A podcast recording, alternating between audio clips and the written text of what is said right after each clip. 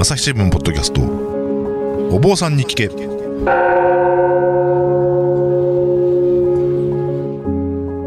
朝日新聞生活文化部の武田真翔です。不安を抱えて生きる人々が大勢いるコロナ禍の時代。日々の気になるあれこれお坊さんに聞いてみようということでお届けしているシリーズお坊さんに聞け、えー今回、えー神戸市中央区の浄土宗の安養寺にお邪魔してまたまたその清水良章さんインドと日本を往復しているお坊さんにお話を伺っていきたいと思います、えー今回が最終回ということになります、えーどうぞよろしくお願いしますよろしくお願いします。えー前回はですねちょっとそのブッダガヤってどういう街っていうお話をしたんですけれどもその中でまあ国際的などう言いましょうか仏教徒の憧れの地といいますか、はい。あのー聖地であるというお話で、えーたくさんの外国の方々が、えー巡礼に訪れるとはいいうようなお話を伺ったかと思います。えーでまあ、この回がですね配信されるのがおそらく日本でいうところの花祭りの時期にまあ近いこともあって、えーそんな中でじゃあ、まあ、日本で花祭りっても何してるんだろうと思う方も 結構いらっしゃるのかなっていう思うんですけれども、まあ、仏教的にはねあの大きなお祭りになるっていうことですよね花祭りはね。もう大切ですね。はい。はい。でそれに近い時期なのでむしろそのブッダガヤのですねお祭りの様子というのを伺っていきたいなと思ってます、はい。で実はそのブッダガヤのおこのお祭りの様子浄土絵の様子をですね、えー清水さんが YouTube の方で配信されていますはい。ちなみにこれ浄土絵っていうと日本だと12月8日なんですけどブッダガヤと違うんですか？そうですね。あの今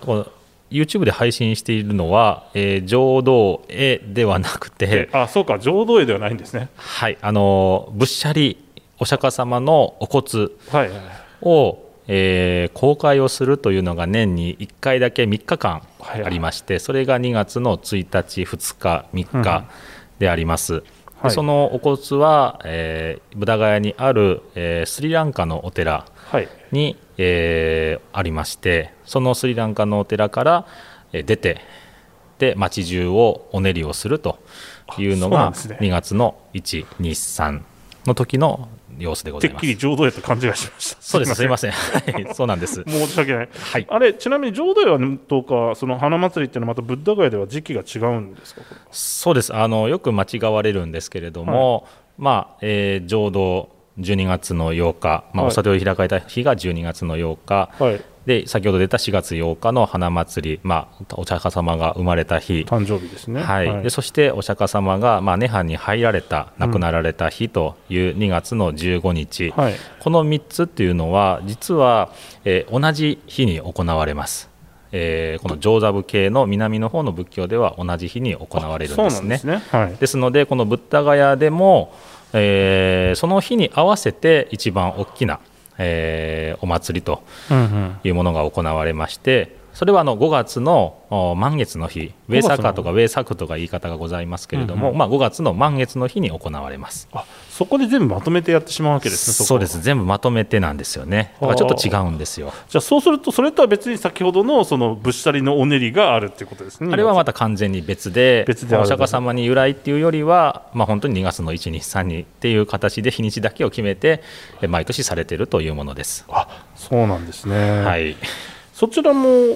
そちらとその先ほどおっしゃったその5月のお祭りとでいうと規模的にはどっちが大きいっていうのはもう一番大きいのはそれはもちろん5月でございます。あはい、もう。でも2月の方も相当たくさんの人が来ると。そうですね、2月の場合はあのーまあ、スリランカの方がたくさん来られるのと、はい。そして、まあすえーまあ、巡礼シーズンではい。もうすでに人が多いと言いましょうか。もともともう多い状態のところでその、多い状態なので、はい。えー国をまたいで協力し合うっていうんですかね、もちろん仏舎利自体はスリランカのお寺にあるんですけれども、はい。だからって言ってスリランカのお寺の人たちだけがやるっていうことではなくて仏教徒としてみんなで国を越えて、うんうん。まあ、お練りをしましょうねっていう形でされているものなので人が多く見えるっていう形ですね。はい。あのーこれ YouTube の方ですとこれは両章チャンネルの方にあるんですかね？その、えー、ぶっしゃりのお練りの。そうですね。両章、まあ、インドって言った方が分かりやすいですね、インドチャンネルと入れれば、はい。見ることができます。できるわけですね。はい、はい。えーじ実際にちょっとこの YouTube の動画を元にですねいくつか聞きたいと思うんですけれどもなんかこの、トラックみたいなところの荷台に乗ってる男の子。はい。これは何何なんですか？えっとですね、まあ、全身を、えー銀色に塗りたくられた小さい子供がいらっしゃいますけれども、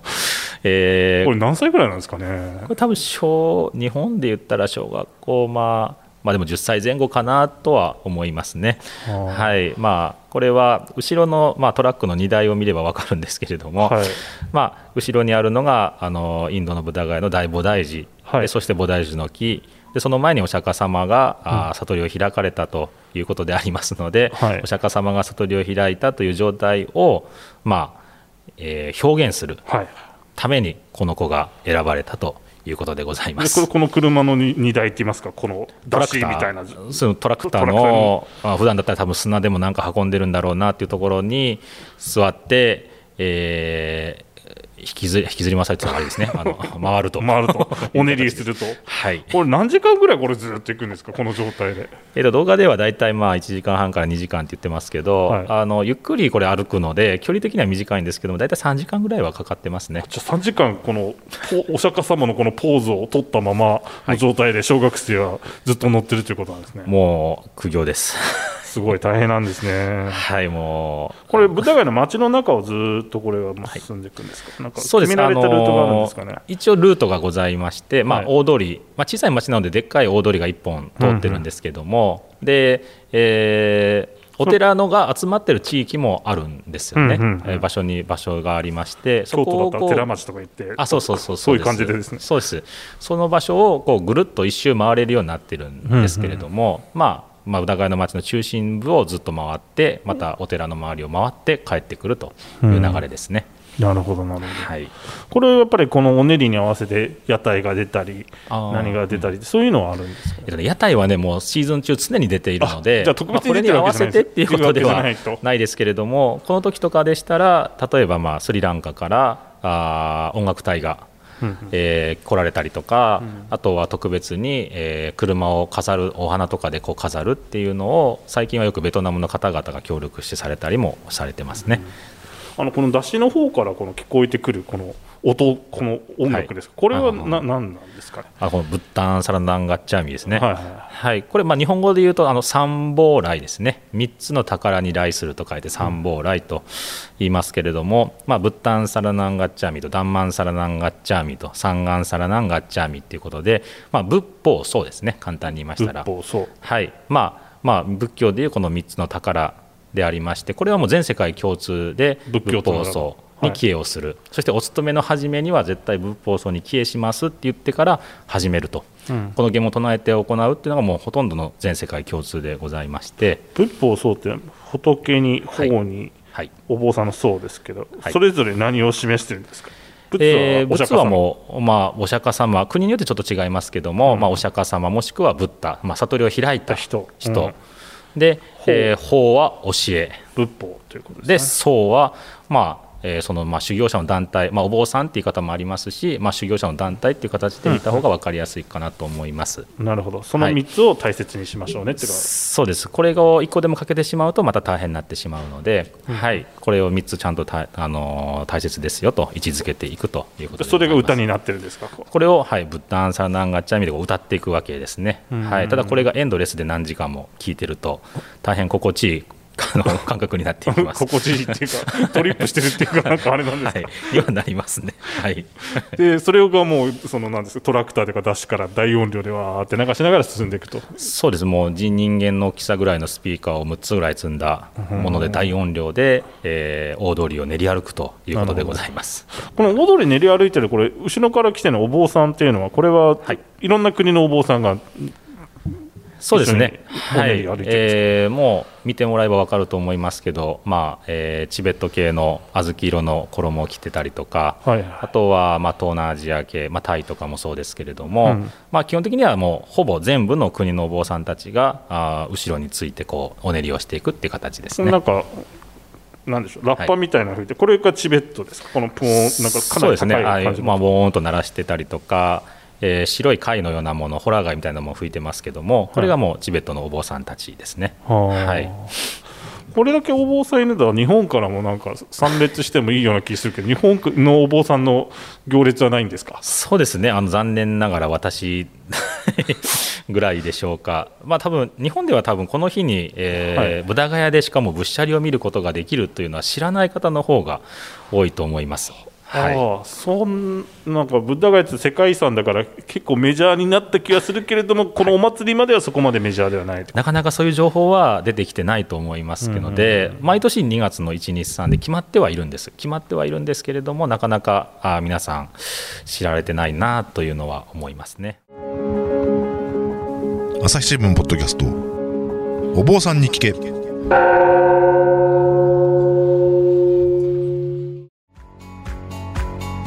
私は朝日新聞歩きき。人工音声が伝える速報ニュースのポッドキャストです。通勤中でもお料理中でも運動中でも趣味の作業中でも何かしながら最新のニュースをフォローできます。あなたの知りたいニュースどこででも。朝日新聞歩きき。たった数分で今日のニュースをまとめ聞き。で先ほどおっしゃっていたその花祭りとか浄土絵とかやってる5月の方だとこのお練りはないわけですか？えっ、とですねお練りは基本的にあのいつでもします。じゃあその花祭りのその5月の満月の日もこうい。うお練りをしているってことです、そうです。ただあのぶっしゃりは出てこないです。ぶっしゃりはないですね。ないです。けれどもこの銀色に塗った子供は出てくるんです子供も多分確かないはずです。すいませんね。子供もないはずです。そ,、はい、そのその5月の時期は大体清水さんはあれなんです。日本に戻ってきてる時期だからいらっしゃらないんです、ね、そう残念ながら私も写真とかあの動画でと現地ではちょっと見れ見ている見ていない状況なんですけれども、うんうん、はいただまあ写真で見たりとか動画で見てましたらあの全あのそれぞれの、まあ、国の坊さんたちがこう列をなして、うんうん、でプラカードとかも持って、はい、でそして、えー、よく多いのはやっぱりスリランカの民族楽器の太鼓の方がよく来られて、はい、お練りの前を太鼓を鳴らしながら歩くとか、うんうん、でその後にまたこのチベット仏教の方々あのお坊さんたちがぶーっと音を鳴らしながら歩くとかっていう形は行われておられます、ね。うん、プラカードってなんか意味ある言葉を書かれてるんですか？いや基本的にどこどこの国だけ。あ あのスリランカ代表みたいな。あそうまあそういう簡単に言うとそういう形で、はい、まあ、お練りをして。でそしてあのもちろんもちろん一番大切なのはあの菩提樹の木の下で、うんうん、まあ、読経をすると。なるほど。いうこと。これがやっぱり一番大切でございます。この時期にその仏教徒の方々が、はい、そのお練り、まあ、このえーと、仏舎利のお練りでもいいですし、はいはい、あるいは先ほどのお花祭りの時期の5月でもいいんですけど、はい、仏教徒の方がこういうところに行ったら何をされるんですか、なんか一緒に屋台でご飯食べてとか、あるいはご馳走されてとか、はい、あるいはなんでしょう？一緒に瞑想してとか、なんかいろいろあると思うんですけど、どういうことをされるんですか？えっとそうですね、えー、されるというのまずは、まあ瞑想とか修行されるっていうのもそうですし、うん、まあ、例えばこの準備を手伝うっていうのもやはりこの尊い行為でありますよね。手伝うんですね、そうです、準備を手伝ったりとか、はい、あまあ、飾り付けをするとかこう一緒にお練りを歩くのも、うん、まあ、一つこの徳を積むという方は善行のようなイメージですよね。うんうんでもちろんお坊さんからこの法話を聞くとかもこれ大切なことでありますしでその後に一緒にこの瞑想をするとかっていうこともあります。で、まあ、ティーチングっていうまあ言い方をして、まあ、法話と同じような形ですけれどもいろいろこう教えてもらうということ。これがすごく大切なことになってきますね。ちなみにご飯はどうされてるんですか、はい、皆さんあそれぞれの国の方は結構そのそれぞれのお寺が、はい、まあ、用意をされる時に自分の国のご飯っていうのは皆さん準備されるんですよね。あ自分たちで作るんですかそこあそうです。お寺あのそうですね、全各国のお寺がほぼございますので、はい、そのお寺で、まあ、言ったら、まあ、専門の方がいらっしゃったりとか、うんうん、その国からあ国産のような方も来られて、うん、やっぱり自分の国の味付けというものを皆さん作られてでそこで一緒にご飯を食べるとか、うん、もしくは初めにお坊さんにお布施をしてから食べるとか、っていうことをされておられます。そういうことなんですね、はい、この時期清水さんはどうされてるんですか？えーと 5, 5月12月5月。えーとこの、えー、ぶっしゃりのお練りの時。おねの時には今これは撮影して回ってたように見えますけど、一緒にそういう法話を聞きに行ったりとか、あるい。は瞑想に参加してみたりとか、あるいは一緒にお食事されたりっていうようなことはされてるんですか、えーとね、あの時には、えーと、行列の時には私はどっちかというと撮影する側が多いですね。はい。っていうのはやはりあの日本の方にちょっとでもこう知ってもらいたいなとうんうん。いうことがありまして、あの観光地なんですけれども観光だけじゃなくてやっぱり全世界の方々がこうやってまあここで実際に修行されたりとかいろんな何かこう催し物をされたりとか、活動されてるって姿を知ってもらいたいのでだから撮影することが多いですけれども一方であのお勤めをする時間とかもあったりもするんですよね。うんうん。例えば先ほど言ったように菩提寺の木の下に集まってくださいよと、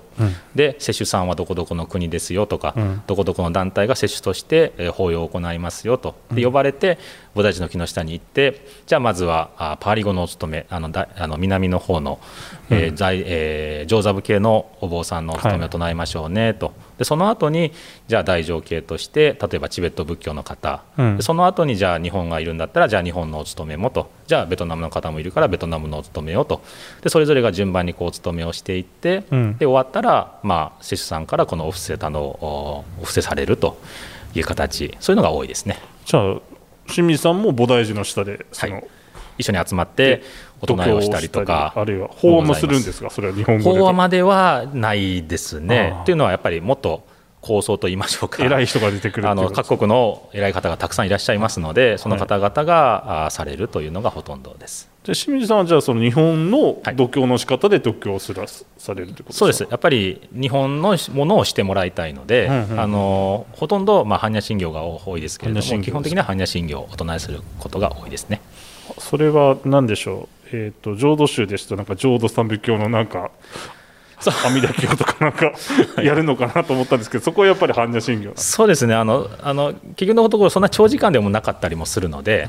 さすがにただやっぱり日本ということとやっぱりその般若心経っていうのは全世界共通の部分もございますからやっぱりそれをちゃんとお唱えをしてもらうということあの言葉は違えど内容は一緒ですのであそうかみんなあこのあのお経なんだねっていうことはもう国際的ななんでしょう了解事項として分かるわけなので、うん。あの知ってる方はですけどもちろん、ただですからやはり言葉は違えど内容は一緒。で国が違えど仏教とは仏教と。でそういうふうな形でみんな集まってるっていう形がその豚ヶ谷の一つの、まあ、象徴といいましょうか。雰囲気ですね。あのそれだけそのなんでしょう、まあ、スリランカあるいはチベットあるいは他の東南アジアからいろんなところのお坊さんが集まってくるわけじゃないですか、はい。そうするとなんというか、まあ、映像を見てても思うんですけど、はい。仏教ってすごい国際色豊かだなっていうあの印象を受けたんですね。その日本にいると、まあ、どうしてもそれは大体のお坊さんは皆さん日本人で日本のお寺に入っていてっていうことでなんとなくそのみんな一緒じゃないんですけどなんとなくその雰囲気的にですねそのまあちょっとかなり派手な色のあの服を着てらっしゃる東南アジアのお坊さんとかもいらっしゃるわけであるいはすごい装飾もなかなか日本にはないようなのもありますし楽器なんかもそうですけどそうするとあれ随分と違うんだなっていうそういうはい。多様性っていうんですかね仏教そのもの、それをすごいなんか見てて感じるんですけどそれは清水さんも行った時やっぱりそういうものは感じられたんですか？あそれはもちろん感じましたしそれがやはり私が向こうに行ってすごく良かった点の一つでもありますね。で、まあ日本だと宗派っていうのは強いですけれども、はやっぱり向こうに行って感じたのはあ仏教なんだっていうもうそれだけでいいんだっていう、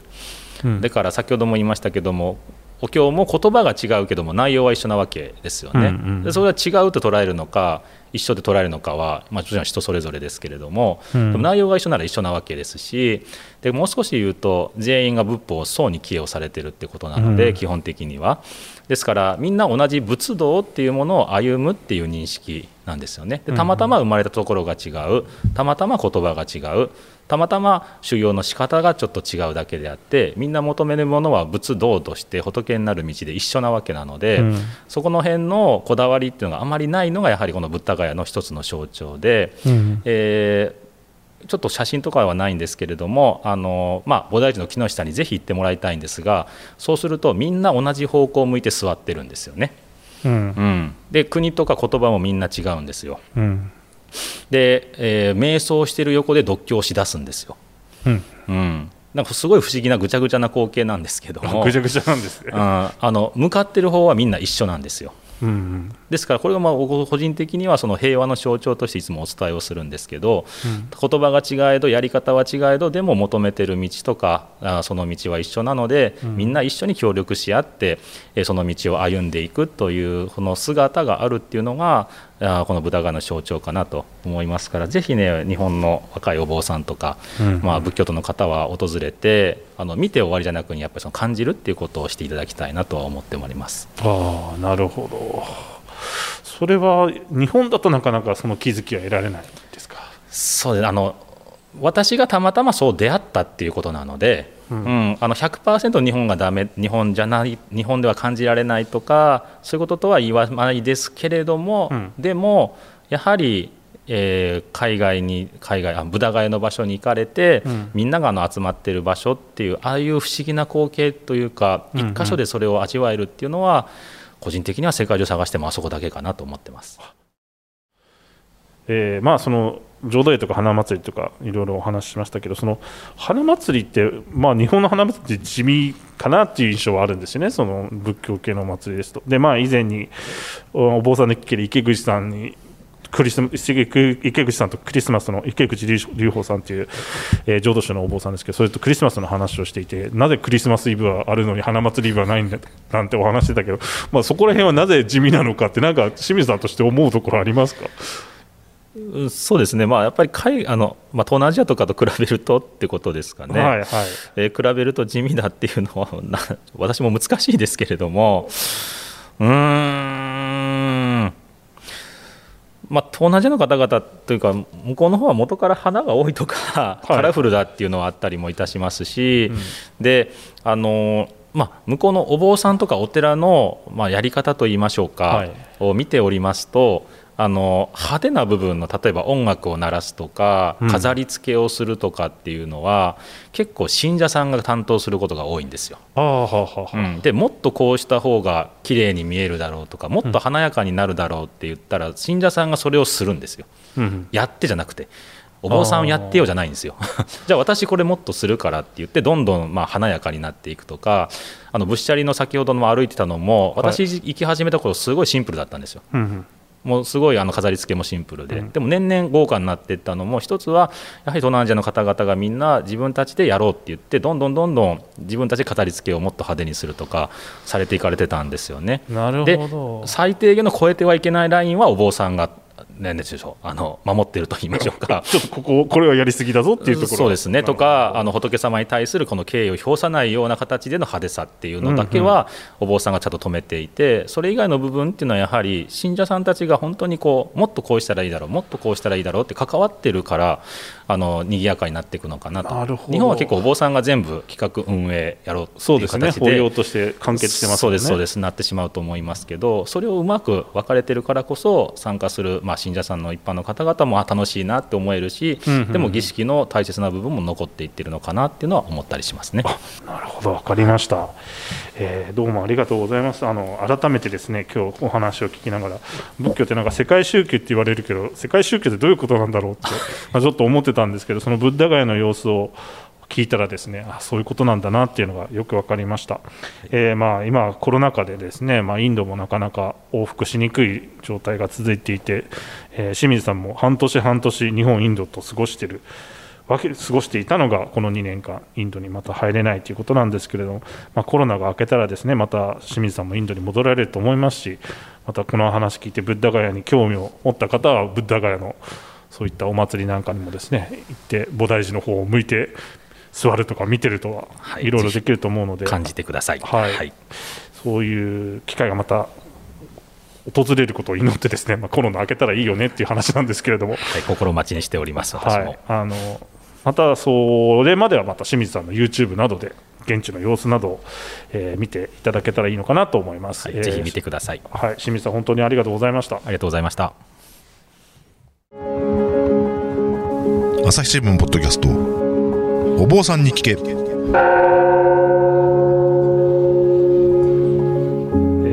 本日、